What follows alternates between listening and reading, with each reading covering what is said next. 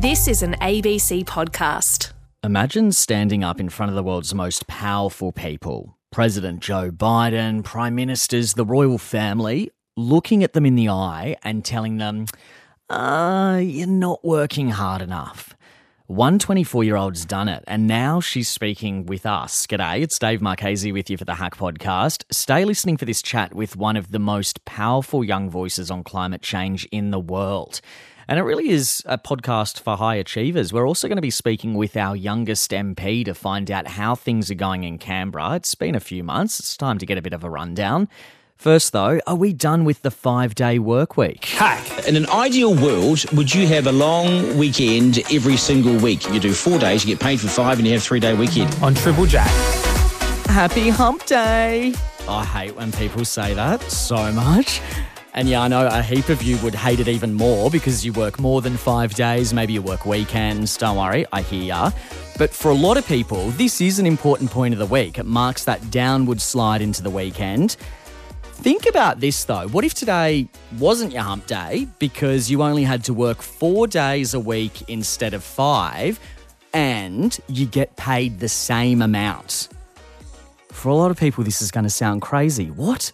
For some others, it might be your situation already because more and more employers are trialing this four day week. Even here in Australia, are you hanging out for this? Maybe you've heard about it, you're thinking, oh, can't wait. Or if you're already doing it, how does it feel? Let me know. 0439 757 555. In the meantime, James Purtill explains. While I've spent Wednesday getting paid to work, to make radio, and engage with my beloved co workers on Microsoft Teams, and uh, respond to Dave Marchese's jokes, which is in my contract, Adam Lade has been getting paid to do pretty much anything he wants. Yeah, on Wednesdays I, I play golf. Um, play golf in the morning. You know, like I love surfing and that. So if the waves are good, I go for a surf. But yeah, just sort of like I don't know, just chill out. Adam is 25, lives near the beach in Rye, south of Sydney. So Yeah. Wednesday's like my day to do all that crap and you know take my dog to the vet and yeah. So I really I really relish it. it's, it's a sacred day. Yeah. And, Yeah. and what does your girlfriend say? Is she is she really envious of, of your Yeah, birthday? she gets pretty pissed off. No, she's, she's she's really happy for me, but yeah, like it is awkward because you know she gets slammed at her job. She works at a, quite a small agency. She's like strict eight to five. Why do so many of us go to work five days a week, Monday to Friday? Who made that the default option? I'd never really wondered this. It's been like that forever, since before my parents were born. But now the five day week may be on the way out. Adam is one of a few hundred Australians taking part in a global experiment to try something else. What's the point of having heaps of money if you can't you, you, like live your life? Yeah. It's called the four day week. Basically, you work for four days but get paid for five. Sounds pretty good, right? But there's a catch. You're expected to get as much done in those four days as you would have previously managed in a full week. the four day week for us is owned by everybody. So it's something that we all want, including myself. That's Kath Blackham, Adam's boss at Versa, a Melbourne digital marketing company. So we all have to work to make it work. And so mm. that means that if our productivity drops and we can't make money, then obviously we're not going to be able to do the four day week. But just all the research and everything that we've seen over the last you know four or five years has shown us that we can be just as productive over 30 hours as we mm. can particularly now that we're at home Kath is something of a pioneer of the four day week in Australia. Versa trialled the idea way back in 2018 when really no one else was doing it. Back then, workers did four longer days rather than the five normal ones, and profit and productivity soared. And on top of that, the staff were happier and healthier. So there's a lot of downtime these days from people getting sick, people having mental health issues, and companies are trying to do anything they can because they've realized that actually the actual cost to business is really high now. You know, if you've got a full on job, you do it for Monday, Tuesday, and Wednesday is a kind of as a release valve, and then you go at it again for Thursday, Friday. It's like two mm. little weeks. Since Versa's 2018 trial, other companies have got on board. A big study in Iceland with thousands of workers across several years found that productivity actually increased with shorter hours. Governments from Spain to Japan to Scotland to New Zealand are either explicitly recommending the idea to employers or they're running their own studies. And this year, a global trial of the four day week commenced with 171 companies taking part. 20 of them are in Australia, and they started just last month. For the first month, we're just going to be Wednesdays. And then from my perspective, I'd like to trial a Monday, I'd like to trial a Friday, I'd like to trial everyone doing different days, I'd like to trial a half day Wednesday, half day Friday. Hmm. All the variations. That's what I think is so great about the pilot. We basically want to collect data. That's Nick Cantor. He's the co founder of another Melbourne marketing company, the Walk Agency, and they're taking part in that global trial. Experts at universities around the world will be scrutinising the productivity of staff from the companies that are taking part. All this to answer one question Can a four day week be as productive as five days? I think in six months' time, with the help of academics around the world and you know, four day week experts and other organisations uh, the inspiration that they get, we should be in six months' time really well practiced at this. And I expect the impact on the business to be positive, a net positive rather than a net drain. This global trial is being closely watched. Results are due in 2023. And if they conclusively show that workers can get just as much done in four days, maybe your next job will be four days a week. Maybe we'll all be asking our bosses for a Wednesday off soon. Adam's definitely keen for that to happen. Because everyone is working five day weeks, he's the only non retiree at the golf club on a weekday. And it's kind of lonely. But I find like I'm the only one of my mates who has a Wednesday off. So for the most part, I don't really have that much to do.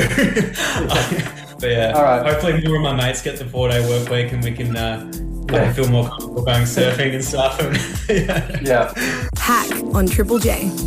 James Purtill with that story. And yeah, we thank James for laughing at my jokes as is required to by law.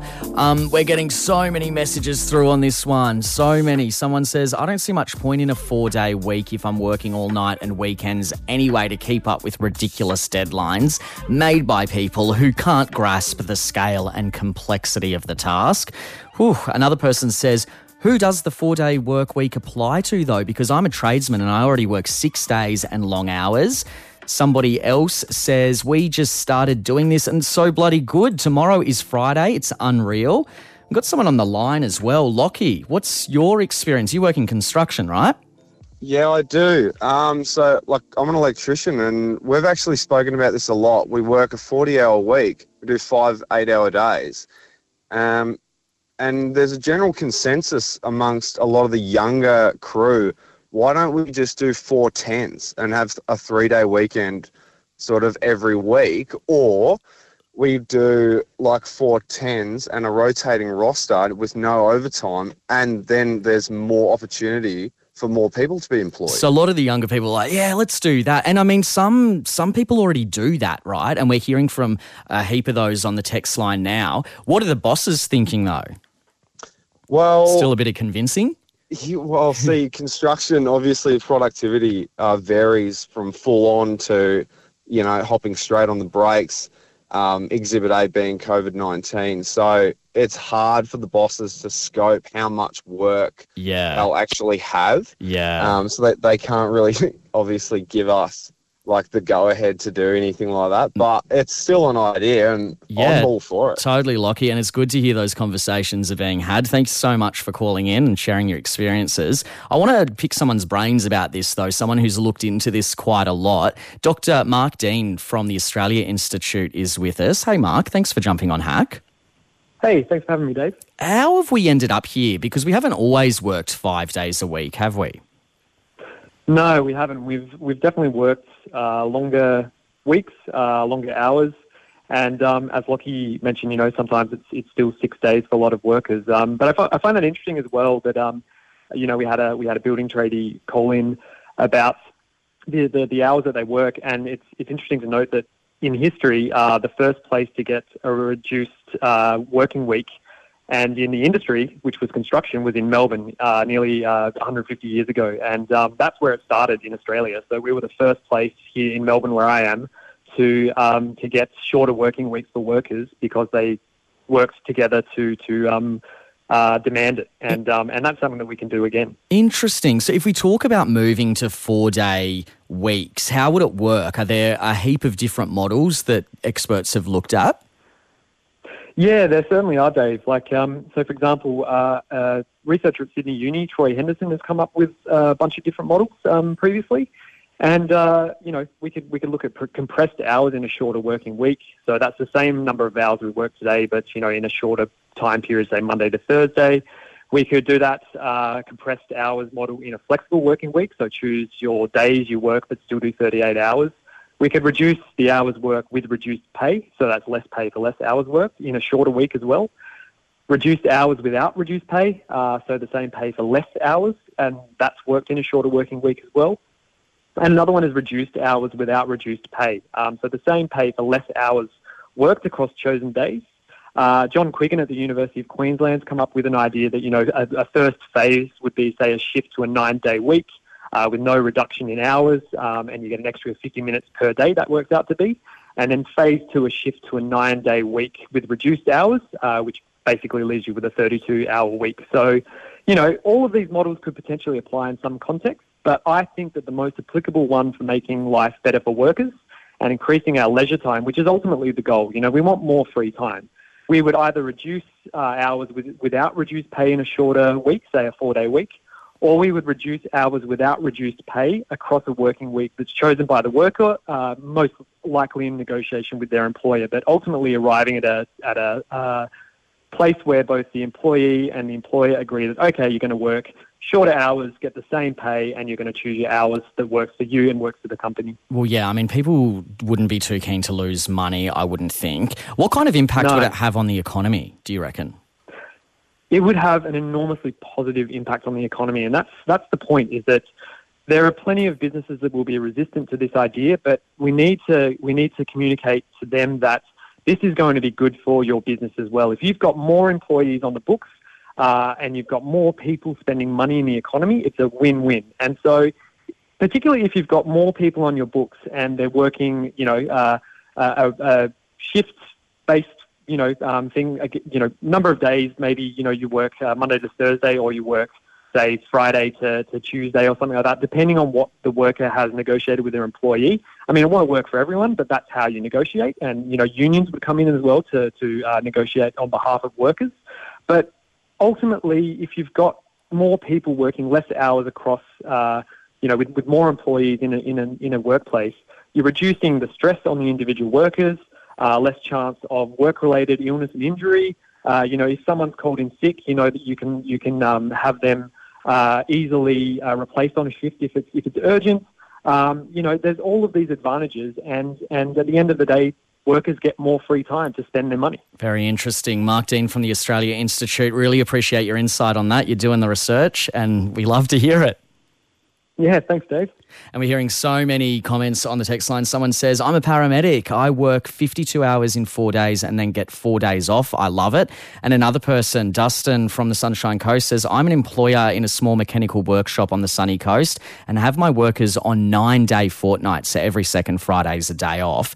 As, as a young person, I understand how important time off is and always hated that as a mechanic, short weeks were never an option. Well, Dustin's given his workers something. Look, it's not going to work for everyone, maybe, but definitely something experts say we should be exploring. Hack. This is our warrior cry to the world. We are not drowning, we are fighting. On Triple J. Hey, most 24 year olds have a fair bit going on in their lives. Getting through work, maybe trying to kickstart a career, keep on top of social commitments. It ain't easy, right? But what about saving the world from a climate catastrophe? Because that's what young one young Samoan has committed her life to. Brianna Fruean has been thinking about climate change since she was a kid. Growing up in the Pacific, you can't ignore it there. Now she's committed to getting young people around the world to fight for climate action. She's won a heap of international awards and she's going to join celebrities like Rosalia, Mariah Carey at a global conference in New York later this month. Brianna is a busy woman, and so we're so stoked that she had time to come and chat with us. Brianna Fruean, welcome to Hack. Thank you so much for having me. I'm so excited to be here. You were at the big COP26 climate summit in Glasgow last year, and your address moved a lot of people as you spoke directly to world leaders. Let's just have a little bit of a listen to what you said. If you're here today, you know what climate change is doing to us. You don't need my pain or my tears to know that we're in a crisis. The real question is whether you have the political will to do the right thing.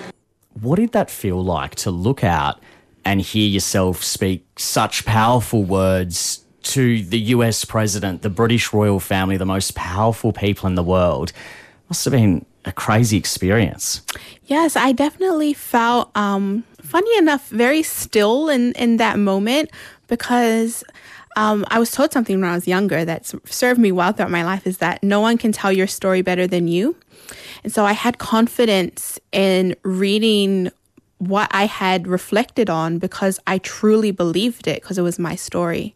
Brianna, you're Samoan, an mm-hmm. island nation heavily impacted by climate change. Growing up, how did you learn about what was happening to the world around you?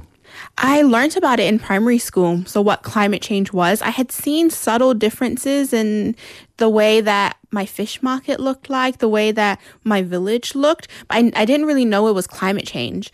And then I learned about it in school and just knew I had to do something just as a, a citizen of Samoa, but also a citizen of the, the planet we share.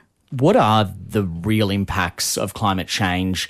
In the communities that you know you call home. Well, how serious is the situation in Samoa? It's very serious in the islands, um, from drought to floods to extreme weather patterns. Where my mom experienced her first cyclone at 19, and a nine-year-old today would have experienced maybe seven cyclones in her lifetime, and so wow. or in their lifetime. So we can see that something is definitely changing, and it's an everyday lived reality because you started so young, you've mm. actually been in this space for a long time. Like first in in the Pacific, but now you're recognized all around the world. What does that feel like to be invited to all of these huge events, big events in New York City, at huge cities so far removed from where you come from? I'm just so proud that the Pacific is being recognized.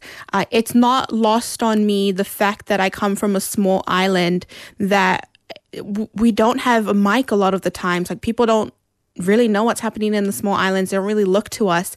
And now we can finally be seen as these resilient people who are fighting the climate crisis. And so, as a Samoan or as a, a small island girl, like I'm really not special, I think. Well, I wanted to ask about that. Do you think that young people in the Pacific Islands are more engaged on this issue of climate change than other young people in other parts of the world, like Australia, for instance? I think we are more like physically engaged with it because we have to physically adapt to the climate crisis. There are actually a lot of people in the islands that live with climate change and are showing climate resilience that don't actually know it's climate change, that have never heard those two words together. It's just a lived reality for them. Like they're not putting the two and two crisis together. But I've seen in the past few years, I mean, we've seen it with the strikes, that there are more and more young people who are interested in fighting for climate justice. You're listening to Hack. I'm Dave Marchese. I'm speaking with climate activist warrior Brianna Fruean. Brianna, I wanted to ask you in Australia, climate's been a big political debate for decades. For a long time, politicians were fighting over whether it was even happening. Now, Australia's put some plans in place, uh, aiming to cut emissions by 43% by 2030, getting to net zero by 2050. What do you think of those pledges by the Australian government? I think that first of all, we any small win is, is still a win, but we need big wins at these point at this point. We need higher ambition. We need to keep pushing and I think that's the power of people is that when politicians and governments come and say this is our plan, it's the power of, of the masses to say we need a better plan. We we, we still need to keep pushing for faster ambitions and, and saying something like the 2050 targets, let's push that forward um, closer to us and, and make that 2030. We know Australia takes its relationship with the Pacific really seriously. We always hear that Mm. from our political leaders, our Prime Minister. Um, you know, we are a, a Pacific neighbour. We want to be a responsible neighbour.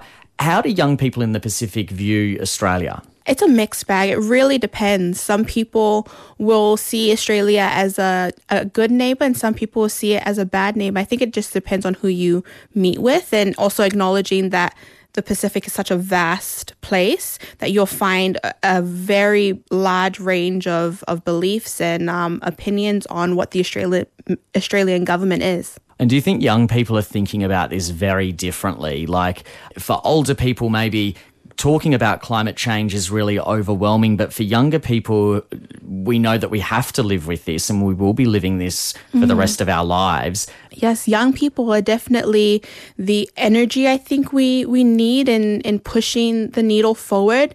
Um, you know, there's a saying in the islands that a very strong canoe is um, one that has an elder to steer, that has like all the institutional and wis- the wisdom to be able to steer us in the right direction when we're navigating. But that canoe is not going anywhere without the young people of the village that are powering it through.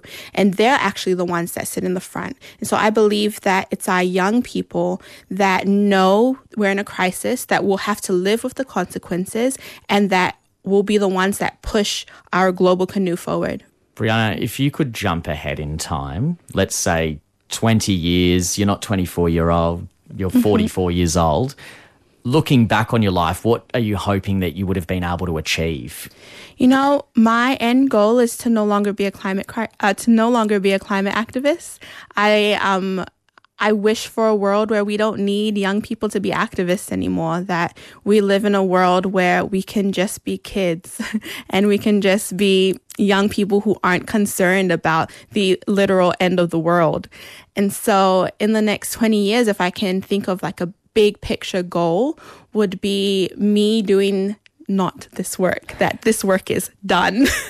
And what would you do if you weren't doing this work? I don't know, maybe go back home, start a farm, maybe like um, live on a beach, you know? I, I, it was very hard for me to live. I, it was very selfless of me to leave my island. It's a beautiful island, and I left my island to save my island. And so hopefully we can make sure that all islands are safe and I can return back home and, and not have to worry about the climate crisis. That's the dream. I'm sure that's what everyone listening is feeling as well. Look, you're an extraordinary person, such a passionate advocate, Pacific climate warrior, activist, advocate, Brianna Fruean. Good luck on your journey, and thank you so much for speaking with us on Hack. Oh, thank you so much. Hack on Triple J. And Brianna will be speaking at the big Global Citizen Festival in New York later this month. And hey, we've just launched a new podcast that's covering these very issues, climate change from a new perspective.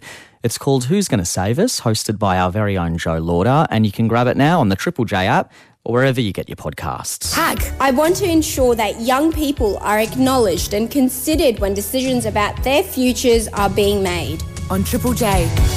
You know, it's been more than three months since the federal election, and a bit has happened in that time. We're also still getting to know all the main players, the new faces representing us in Canberra. And one of those made her first speech in Parliament yesterday. Labor Senator for WA, Fatima Payman, is a few things. At 27, she's our youngest MP. She's also Australia's first hijab wearing Member of Parliament, and she's got a lot that she wants to achieve. I stand before you tonight as a young woman, as a West Australian, as a Muslim devout to her faith, proud of her heritage, and grateful to this beautiful country. Fatima Payman is with us now. G'day, Senator. Welcome to Hack. Thanks for having me. It's great to be here. Look, I want to ask you when you first got involved in politics, did you think, oh, I'm going to get there? I want to be in federal parliament? Or is this just something that's ended up happening? Look, I'm going to be super blunt. Like, I had no idea this was going to happen. Uh, really stumbled upon it. But, you know, I think the activism of um, the young people around me and when I got involved, um, it was just my, I just felt like it was my calling and it just drove me to where I am today. Oh, well, you're there. And, you know, at such a young age, it's good to see, you know, young people in the parliament making these decisions. And now you're a senator. You made your maiden speech yesterday.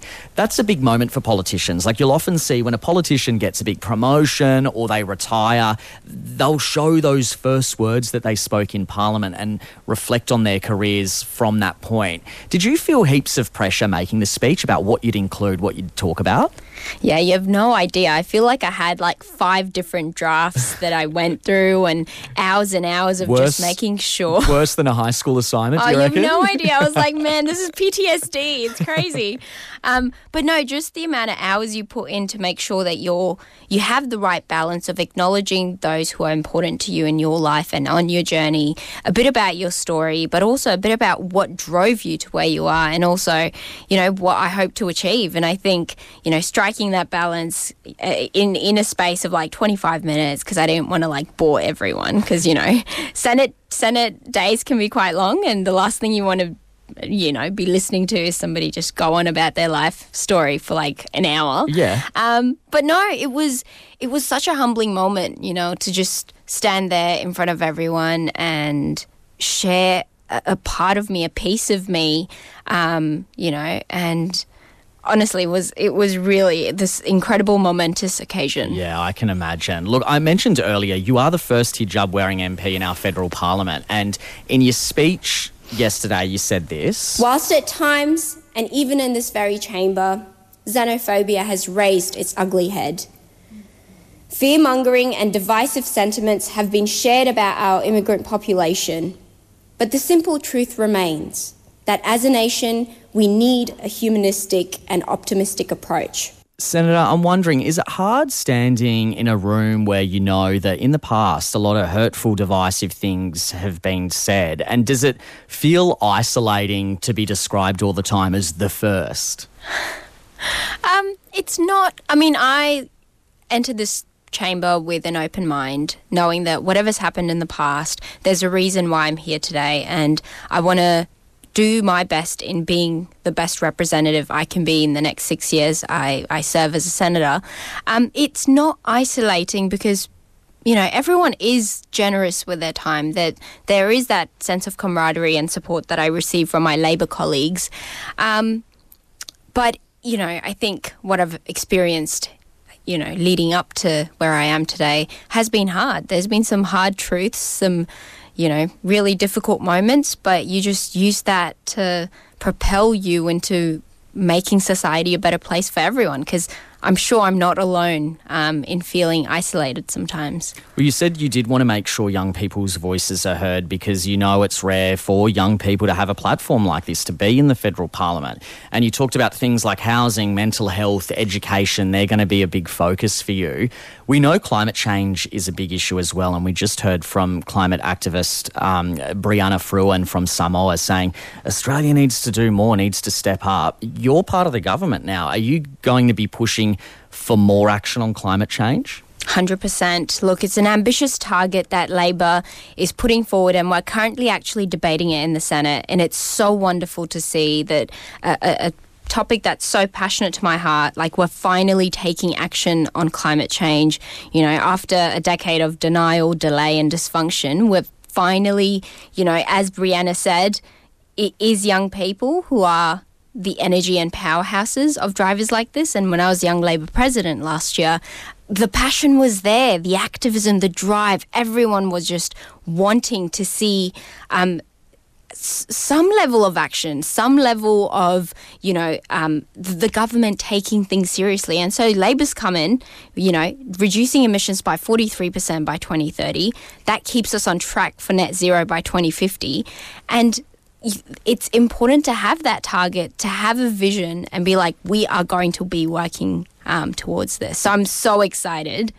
Well, look, Senator, there's going to be people who th- who who will be thinking, "Oh, we need to do more," and we're hearing some politicians already saying that and calling for the government to do more. You are part of the government. I'm guessing that we're going to be checking in with you quite a bit over the next few years. So it was really nice to meet you, Labor Senator Fatima Payman. A lot of hard work ahead. I'm sure we'll be speaking to you a bit. Thanks for coming on Hack. Thrilled. Thank you so much. Hack on Triple J. Big thanks again to Senator Fatima Payman and all of our guests. A lot of messages that we got regarding all of the big stories, including the four day work week one. I know so many of you are ready for that. You're like, when's that happening? That's all we've got time for on the Hack podcast for now. I'll catch you next time.